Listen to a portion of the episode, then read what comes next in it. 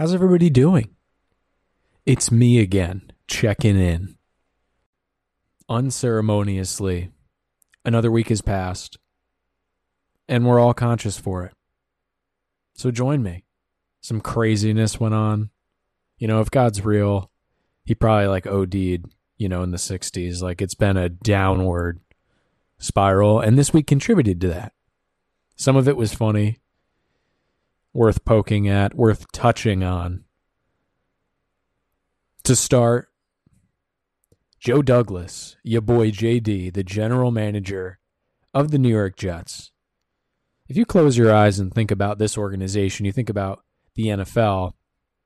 While every team is worth a lot, the Jets, according to Forbes, are a top 10 in value organization in all of the four major sporting leagues in North America, right? So that includes hockey, baseball. And despite them being worth so much, selling out games, they were third in attendance in 2019, the last year before COVID. The arrow you would think is pointing up. The issue is they haven't had a competent quarterback since the late 1960s with Joe Namath. Chad Pennington in the early 2000s was a first round pick. He was injured constantly, didn't work out.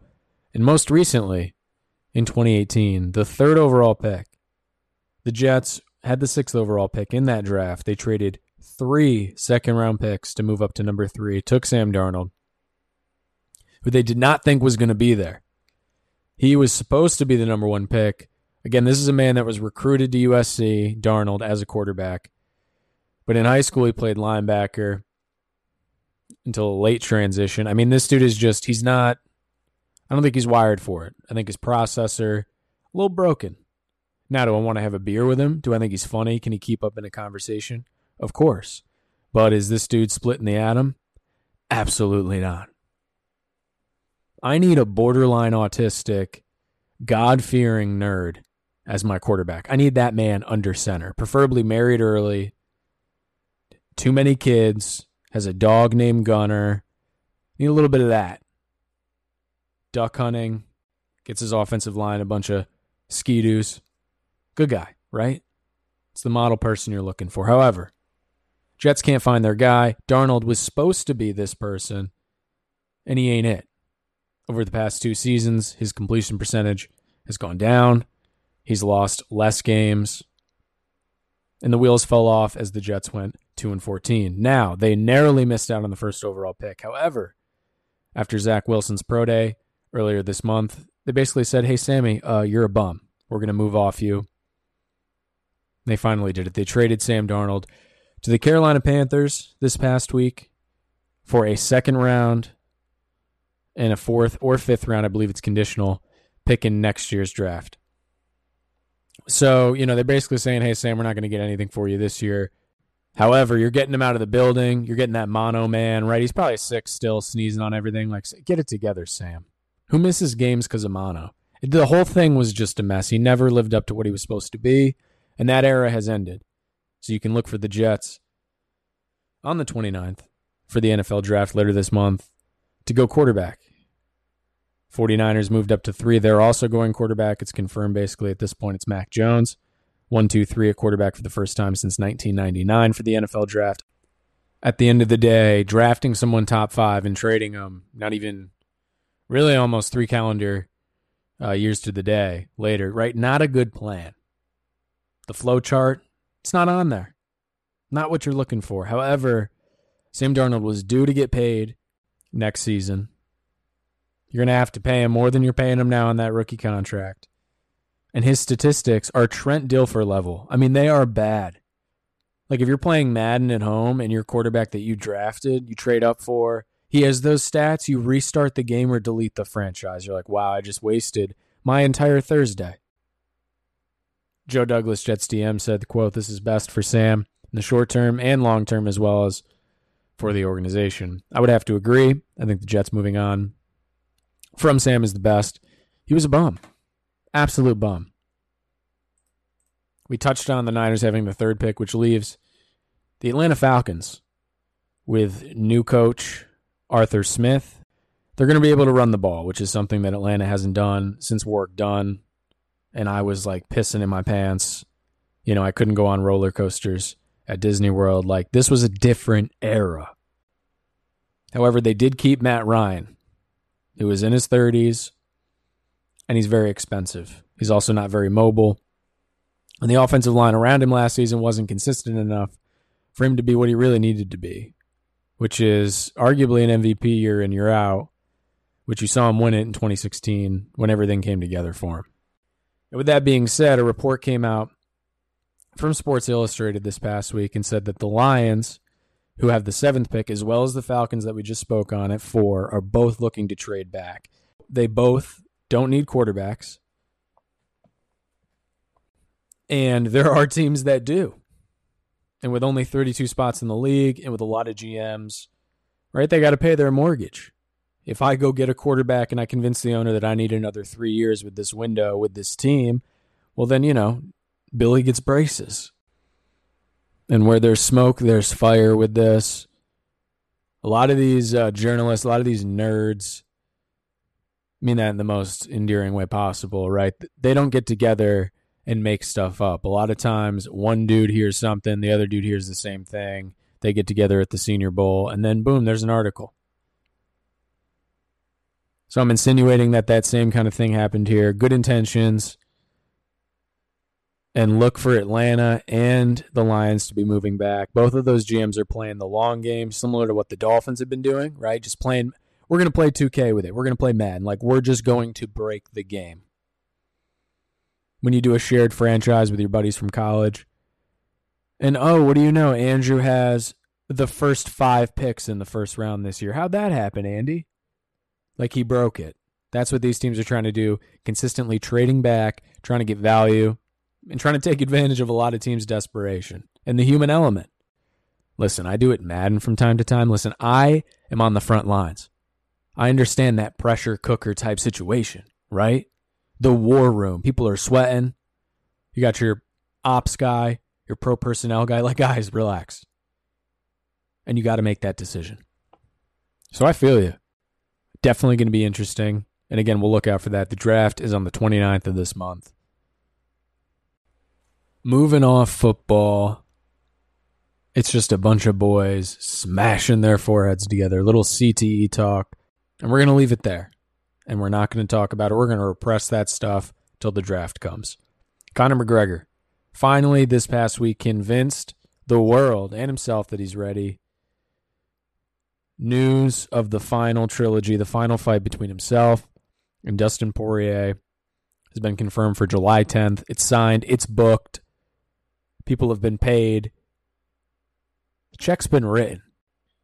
HGH riddled. Head of the UFC, Dana White, he also confirmed it. And McGregor himself was quoted as saying he's going to win with a front kick to the nose. He's he's really come out and said that he had a terrible strategy the first time he lost because of Poirier's leg kicks. Really didn't have the strength, wasn't able to be offensive himself without that front leg. You just can't do anything, right? It, it's embarrassing. And Poirier at that point has the hands and the power. He gets a little bit of an advantage, he's an elite fighter and he's a champion. And that's why he won. So the rubber match is going to be in July, like I said. Does he have it? I think he's going to win. I still, something about it. I can't bet against him. I can't say that he's going to lose a fight. Aside from that, though, he's likable. Like, who the fuck is that guy? Like, he's just funny, charming, got a cute daughter. He's with his woman, and they're like living on a yacht. It's like, are you a gypsy now? I don't think he pays rent. He's just floating around. He doesn't have to adhere to any laws. He's just drinking wheatgrass shakes, hitting the bike, and like eating brunch going for a jog every now and then, like airboxing with his son. What a life. Not only that, though, Saturday, the day I'm recording this, the UFC is having its annual UFC night out there in Vegas. Number 23, Mike Perry is fighting. If you don't know, Mike Perry is an absolute madman. He is a meme, walking meme riddled with CTE. He's a controversial fighter. He's going up against Daniel Rodriguez, who's 14 and 1 going into the fight. They're welterweights. They're both ascending. And the ultimate heel, the ultimate troll. If you're into the UFC, you definitely know who Mike Perry is. Like Mike Perry has a face tattoo. All right, obviously I'm on your team, kid. Like, bro, bet on this guy. Not only has he proven to be a pretty consistent fighter, Mr. Perry, inside the ring with a 14 and 8 record, but he also beat the shit out of his ex-wife. So he does it outside of the ring, guys. That's the consistency that you're looking for in a madman. Like, bro, I'm putting money on an individual going into a cage, it's being locked, one person walks out of it. Yeah, give me the guy that physically assaults his wife at the kitchen island. I'm putting my money on Mike Perry tonight, and look out for that. UFC Vegas 23 this weekend. Not only that, though, America's pastime is back. Thank God. My Braves, they've established themselves as a team that is going to consistently break my heart like they did last year they were 0 and 4, and then I blink. I looked last night, and they won again, so they're 3 and 4 now. They've won three straight. A lot of things going on. The Red Sox. It's the first time they've opened a home series in Boston and gotten swept. I think since like, bro, the the Model T was out, like people were slapping their wives, and you got paid for it. Like it was a different time. You know, if if your uncle was in a coma, what if I told you the Sox, one of the teams was good? You'd say, "Oh, the red ones, buddy." No, it's the White Sox this year. They're excellent. They're ascending. They have a new manager, and they have a team that has a ton of prospects. They kind of moneyballed the thing, and it's coalescing and coming together this year. So look out for them in the AL. And then you got to talk about the Padres of San Diego. Excellent park. They do have fans in there. It is a little weird. I had a buddy that went to the game. They're excellent.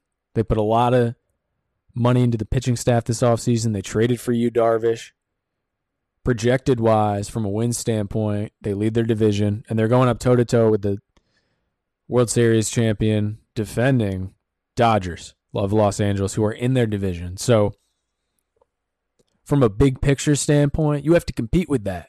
And the Dodgers spent a bunch of money to bring in the best arm on the market in Trevor Bauer. So they got better. So what are you doing if you're San Diego? You got to get better. And that's what they did. And it's uh, it's paid dividends. Last night, San Diego's own Joe Musgrove, their pitcher, threw the franchise's first no-hitter.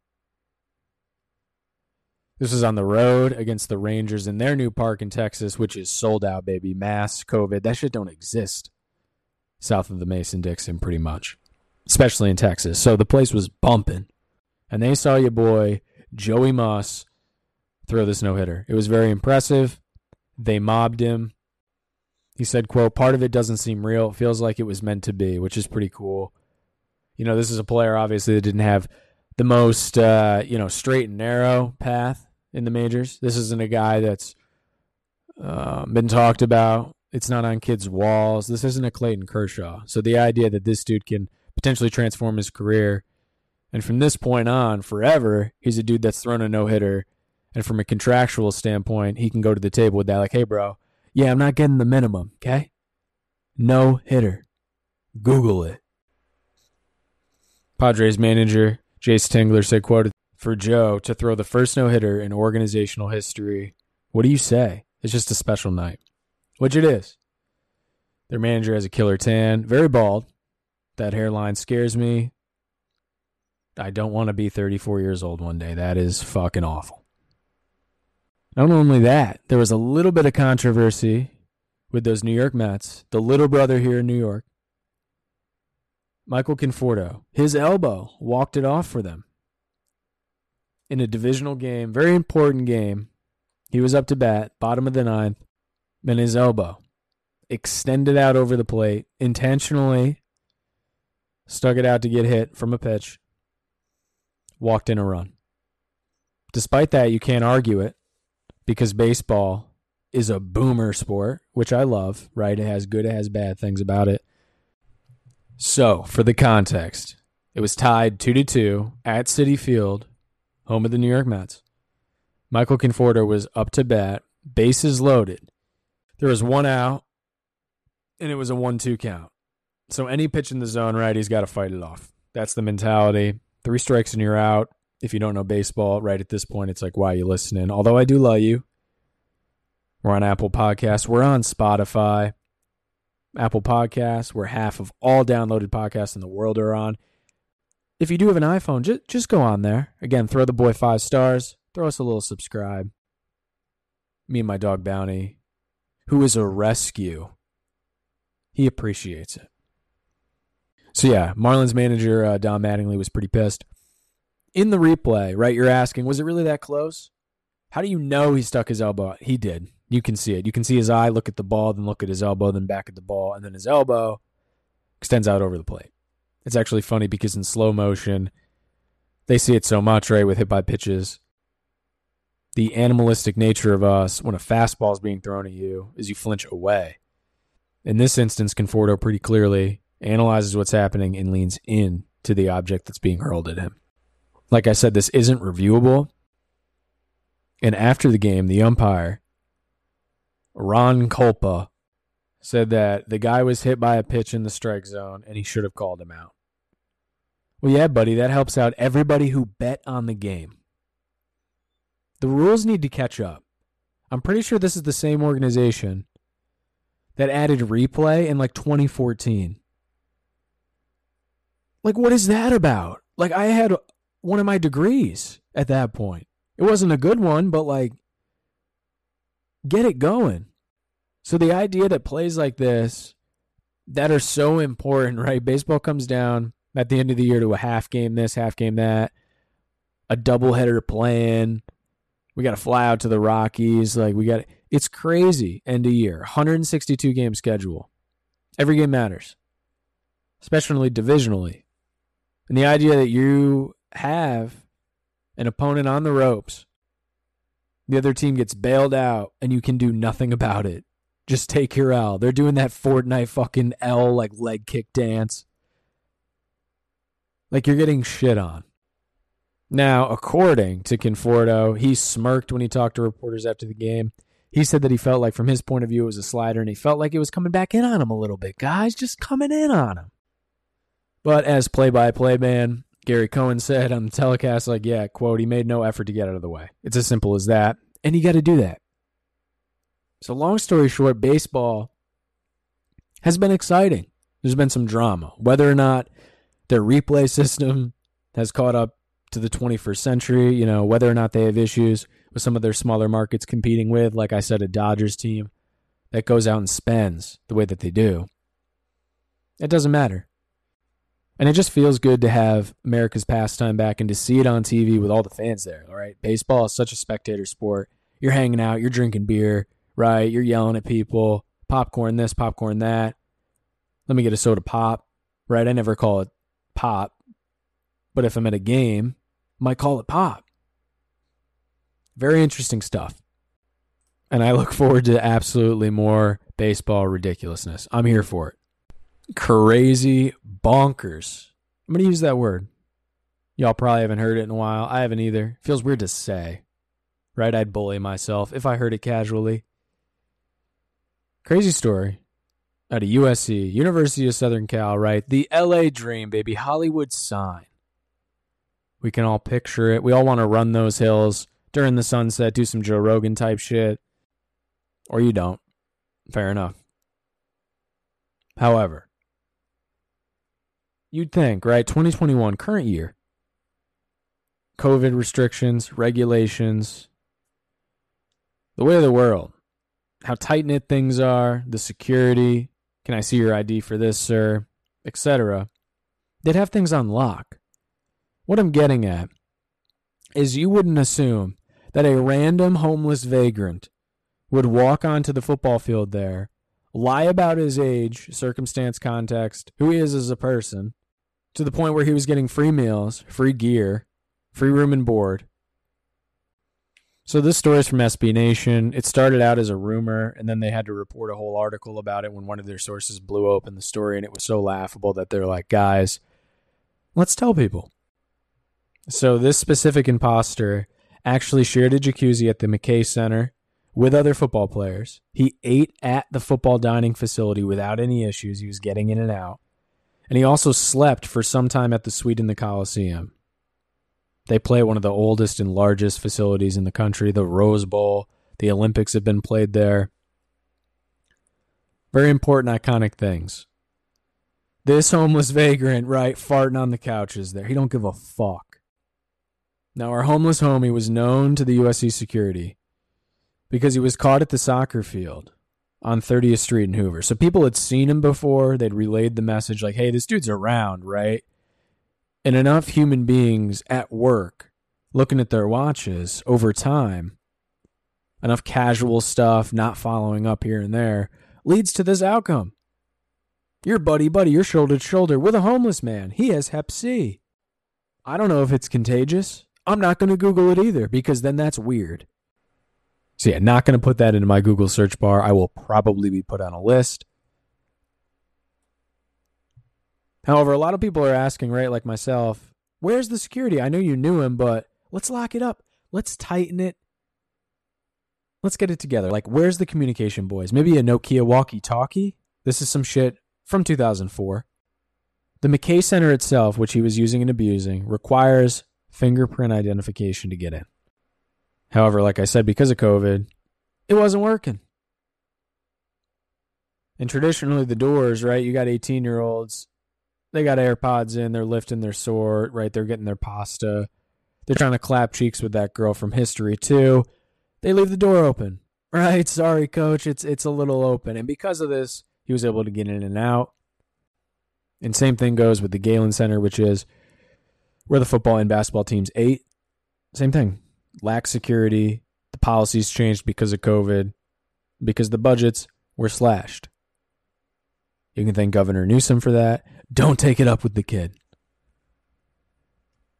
But yeah, hopefully we don't see another story like this again, right? Kind of creepy. Every city has that one type of homeless maybe it's a crack thing, crack cocaine, where he looks like he's 64 years old and he's 31. And conversely, he looks like he's 12 and he's 49 years old. CTE. It's uh it's kind of a big deal, I guess. You know, I played football, I played lacrosse growing up early on, early 2000s bucket helmet Riddell type, you know, bar through the middle of your eyes. I mean, I probably have CTE, is what I'm getting at. I almost forgot what I was saying right there. My brain's going to mush.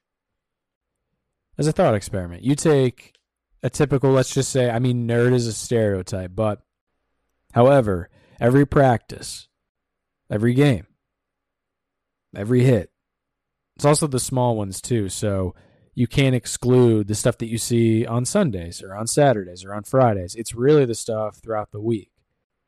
Or if you get tackled wrong, your head whips back into the ground. That stuff you can't avoid. It's an issue. And you compound that right from the age of six. If you're an NFL player, play all the way through high school, through 18. Then you play at least three years in college. So you play until you're 22. Same things. You're doing two a days in college, it only gets more intense. Training camps, the intensity of it, the competitiveness, the dorms, the people you're rooming with. It's like a platoon of your brothers. Then you get drafted, you do the same thing in the league. Now you have the money to be able to take care of your body in the off season. Your job is to show up healthy for training camp and to just get beat up on and run for 1200 yards. Like that's your only job. With that being said, there's a cost and compounded with Billy's rise from being six years old into going into the league, compared to the nerd who's been playing tuba, he went to Cornell and now he has a job.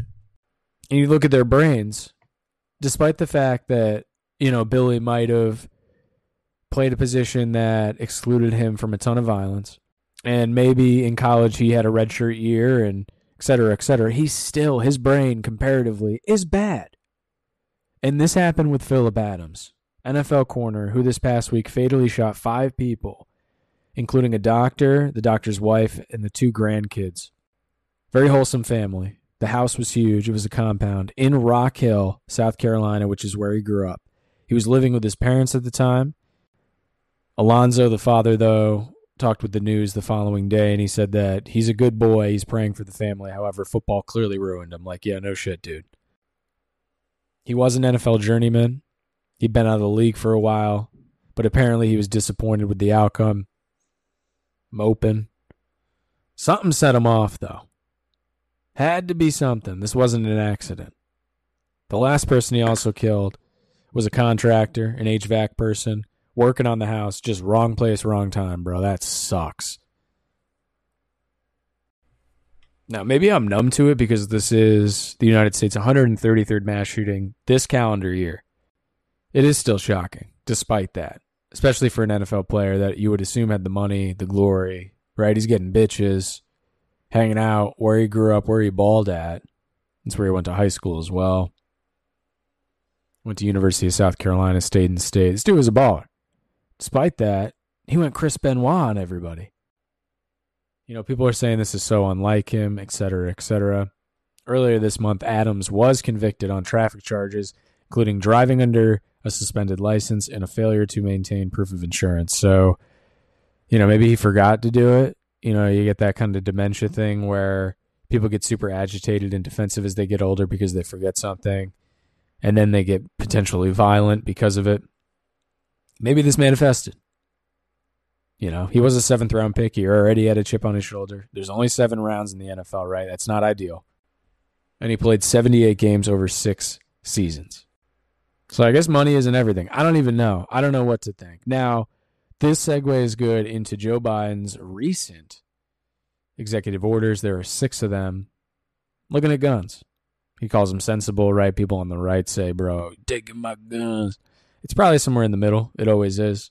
Um, ideally, anything that really takes away the rights of law abiding people to like hunt, right? Like this gun takes the same big bullet. It's just a wooden hunting gun. And this gun takes that exact same bullet we talked about, but it's a plastic, black looking, scary gun. And that one needs to be banned. Like, this doesn't make any sense. We're better than that. And I'm beneath talking about or, or getting engaging in that argument. You've heard it online. It's stupid. My point despite these laws that Biden has implemented this past week, I won't get into it. It's very boring. Phillip Adams, even if they were implemented, would have still been able to purchase the assault rifle that he used to kill these people.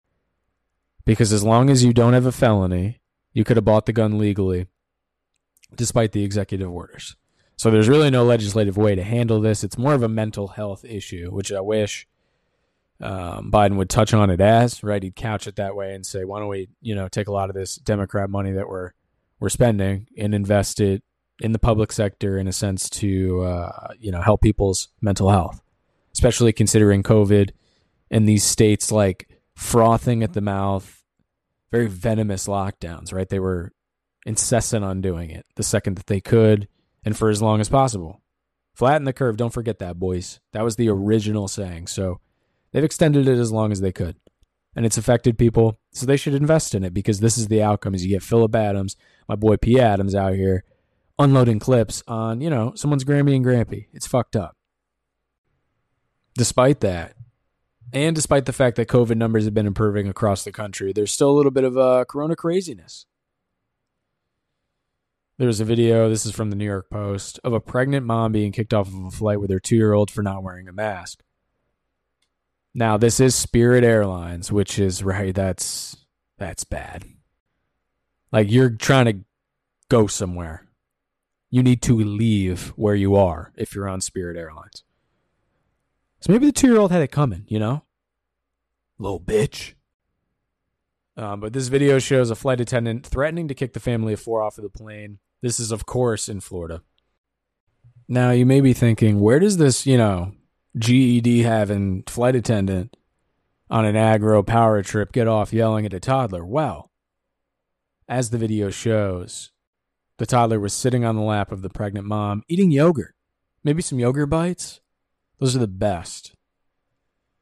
And uh, the father of the kid intervened the whole family was being kicked off for quote noncompliance. The attendant told the family that the girl's not wearing a mask, which they said, right, like the baby. Oh, the baby's so cute. Had pigtails. It kind of looks like a setup, but it's really not because it's absurd. Now, everybody else including people around the child and the family on the flight were wearing masks. The parents were wearing masks. The flight attendants wearing a mask. Like, w- what is the fucking problem? You know, she was saying that it's not her choice. Like, I don't want to make you do this. Now, this kid apparently just turned two a month ago. And and again, this is just like I don't want to speak on this forever. It's it's one thing, but it's just insane. This Karen culture, like, relax, everybody. Like, don't take yourself so fucking seriously. It's it's fine. The idea that those parents would bring a knowingly sick kid, like, what's the outcome that you're afraid of? That that kid has like SARS why would they bring their knowingly sick kid on, on the plane? Why would they do that? And again, the old adage if you're sick back in the day when it was 1930s and you're flying to Atlantic City, right? Picture it. Nice cocktail waitresses, leather seats, you can smoke on it for whatever reason. I don't know the science. I would assume it explodes, but it doesn't. Spirit's policy is uh, everybody two and up needs mask. This baby, like I said, turned two a month ago. So it's really just like Karen v. Karen type shit. It was caught on video. It's crazy. But back in the day, if you got on a flight, tuberculosis was a thing. That was the go to one that I read up on or I was told about. My little bit of education that I do remember was the idea is you can't go transcontinental and know that you're sick, that's a felony because it's shared air. Similar thing here. Now you assume a risk getting on a flight anyway. Pre COVID, I assume a risk that, oh my God, maybe somebody has a knife. Like, I don't know. But I paid for the ticket. Nobody forced me to do it. And here I am. Get over yourself, lady. How about that? If this makes it to you, you hear what I said. Our beloved first son, I guess, Hunter Biden, son of the president, leader of the free world. Pretty powerful guy. He has his hands in a lot of things. And I do believe, ironically, he's running the FDA. He's like on the board meetings, drinking coffee. He might have AirPods in, not paying attention, but he's there. He's on the Zoom call. And this past week, he opened up about his drug addiction. He put out a new book, a memoir and he sat down with NPR's Scott Simon to discuss it. The memoir is called Beautiful Things, has a lot of tough passages about loss, his drinking addiction, lies, hitting his rock bottom, and how he so often broke the hearts of his family who had already borne so much themselves. Uh, Joe Biden's original wife and I think a kid or a son were killed in a car accident in like the 70s. And then uh, Joe Biden's successful other like handsome son like another like good boy, one that isn't smoking crack. Uh, Bo Biden died of brain cancer. He was a veteran and he also was a doctor himself, like a surgeon. So good guy. He died. Joe Biden, the president's gone through a lot. So the idea that Hunter Biden was putting his family through any more frivolously is, I ain't got any room for that, bro. Like, you know, my dog pisses shits on the carpet when he wants. Like that stresses me out. And then you're coming in with this dumb shit in this article, like, bro, enough. And he also answered questions outside of his, you know, nefarious drug addiction about his Ukrainian energy company, Burisma. On top of that, the crack thing was a big deal. He touched on it a lot. There's an entire chapter where he delves into a specific relationship that he had with a, a Washington, D.C. drug dealer named Rhea. It wasn't romantic. I mean, it was. This article says it wasn't, but uh, they were clapping cheeks. So it gets into that. There's a quote where he talked about sifting through uh, like longer grain carpet, sometimes potentially even smoking crumbs, Parmesan cheese in sight in an effort to chase that dragon and get, and get high, right? Find a piece of random coke or crack that he can smoke and get a little bit high. He would I, I mean, this is absurd. Just like the the flight thing, I'm over this. I don't have a lot of uh, time for this, but it's so ridiculous. Now, Trump's kids are douchebags, like anybody would be if your dad's a billionaire, but they're normal. They went to Penn, you know, maybe they slapped a couple asses, whatever. I mean, we're talking about typical douchebag rich dad stuff. This is like past that point. Hunter Biden also we talked about Bo, his brother who died. of brain cancer and was a United States veteran. Hunter Biden banged out Bo's widow, banged her out like multiple times. Multiple times doing that on the furniture, the couch, the ottoman, the love boy, the love seat, the back seat, the front seat, the passengers, all over the place, right? Not good. And I can't let you guys not hear about this or not know. You got to be informed about what's going on with our American royal family. LOL, real quick on the royal family. Prince uh, Philip, he died. He croaked. The guy that was very creepy. His skin looked like paper. Uh, paper mache, right? Those really shitty and embarrassing projects that you'd have in middle school, um, even pre braces when I was pudgy and, you know, very little self respect, very dark time. When I would make a thing, terrible little trinket that unfortunately would be a, a uh, paperweight from my father, the material that I was dipping my hands into, that I was using, that I was crafting with, reminds me of uh, old Philip here. Good old Philly. He died, Duke of Edinburgh. Died of 99.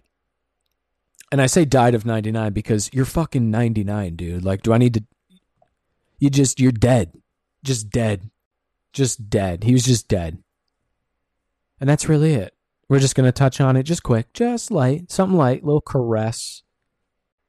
Greg Abbott, the wheelchair bound governor of Texas, good guy. He's on the right, he's a Republican, but he's not uh, he's not really crazy. Like he's not psychotic where it's like, "Oh, okay. I could have a beer with you. Fringe anything is just why? You know, chill out. Like, take a breath. Go to Six Flags. But Greg Abbott, after we touched on last week, Georgia, the state, enacted some changes to their voting laws. Major League Baseball, the MLB, was holding, at least set to, hold its All Star game, which didn't happen last year. The market, the sport, the team was begging for this, was yearning for it. They're all juiced up. Panties were off, boys. Like, this is it. And uh, because of Georgia's decision, because of the political move that was made over voting, Major League Baseball pulled the game. They said, uh, no, no, no, got to be quicker than that type shit, right? And who does it hurt more than anybody? Uh, local Georgia people, local businesses, restaurants all the people involved in operations. There's a lot of great black owned businesses, specifically in Cobb County, that would have benefited from the All Star game being there. And they moved it to Colorado. Doesn't help anybody. And Greg Abbott, the Texas Rangers, are a team in Arlington. They have a new ballpark.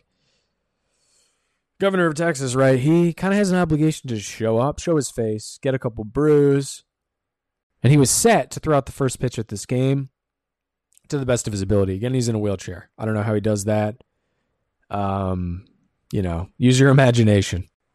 But he's not doing it anymore, which is uh, pretty good, right?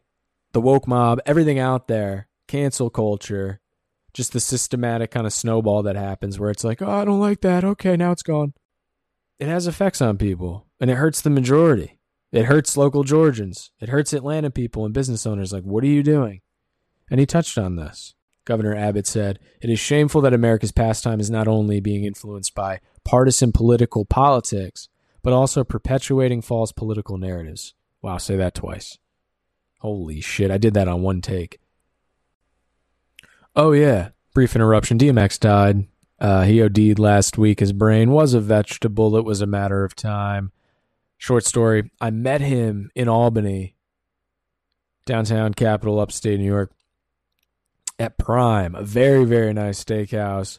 Very bougie. Uh, foreign hostess, piano being played on the dining room floor. And for one of my first jobs out of college, our yearly Christmas corporate event was there. We rented out the whole upstairs for our like division, our entire office it was mad fun. It was awesome. I had a tie on. I was ripping ciggies when I was hammered out on the sidewalk. Don't worry, I Ubered. Um, it was great.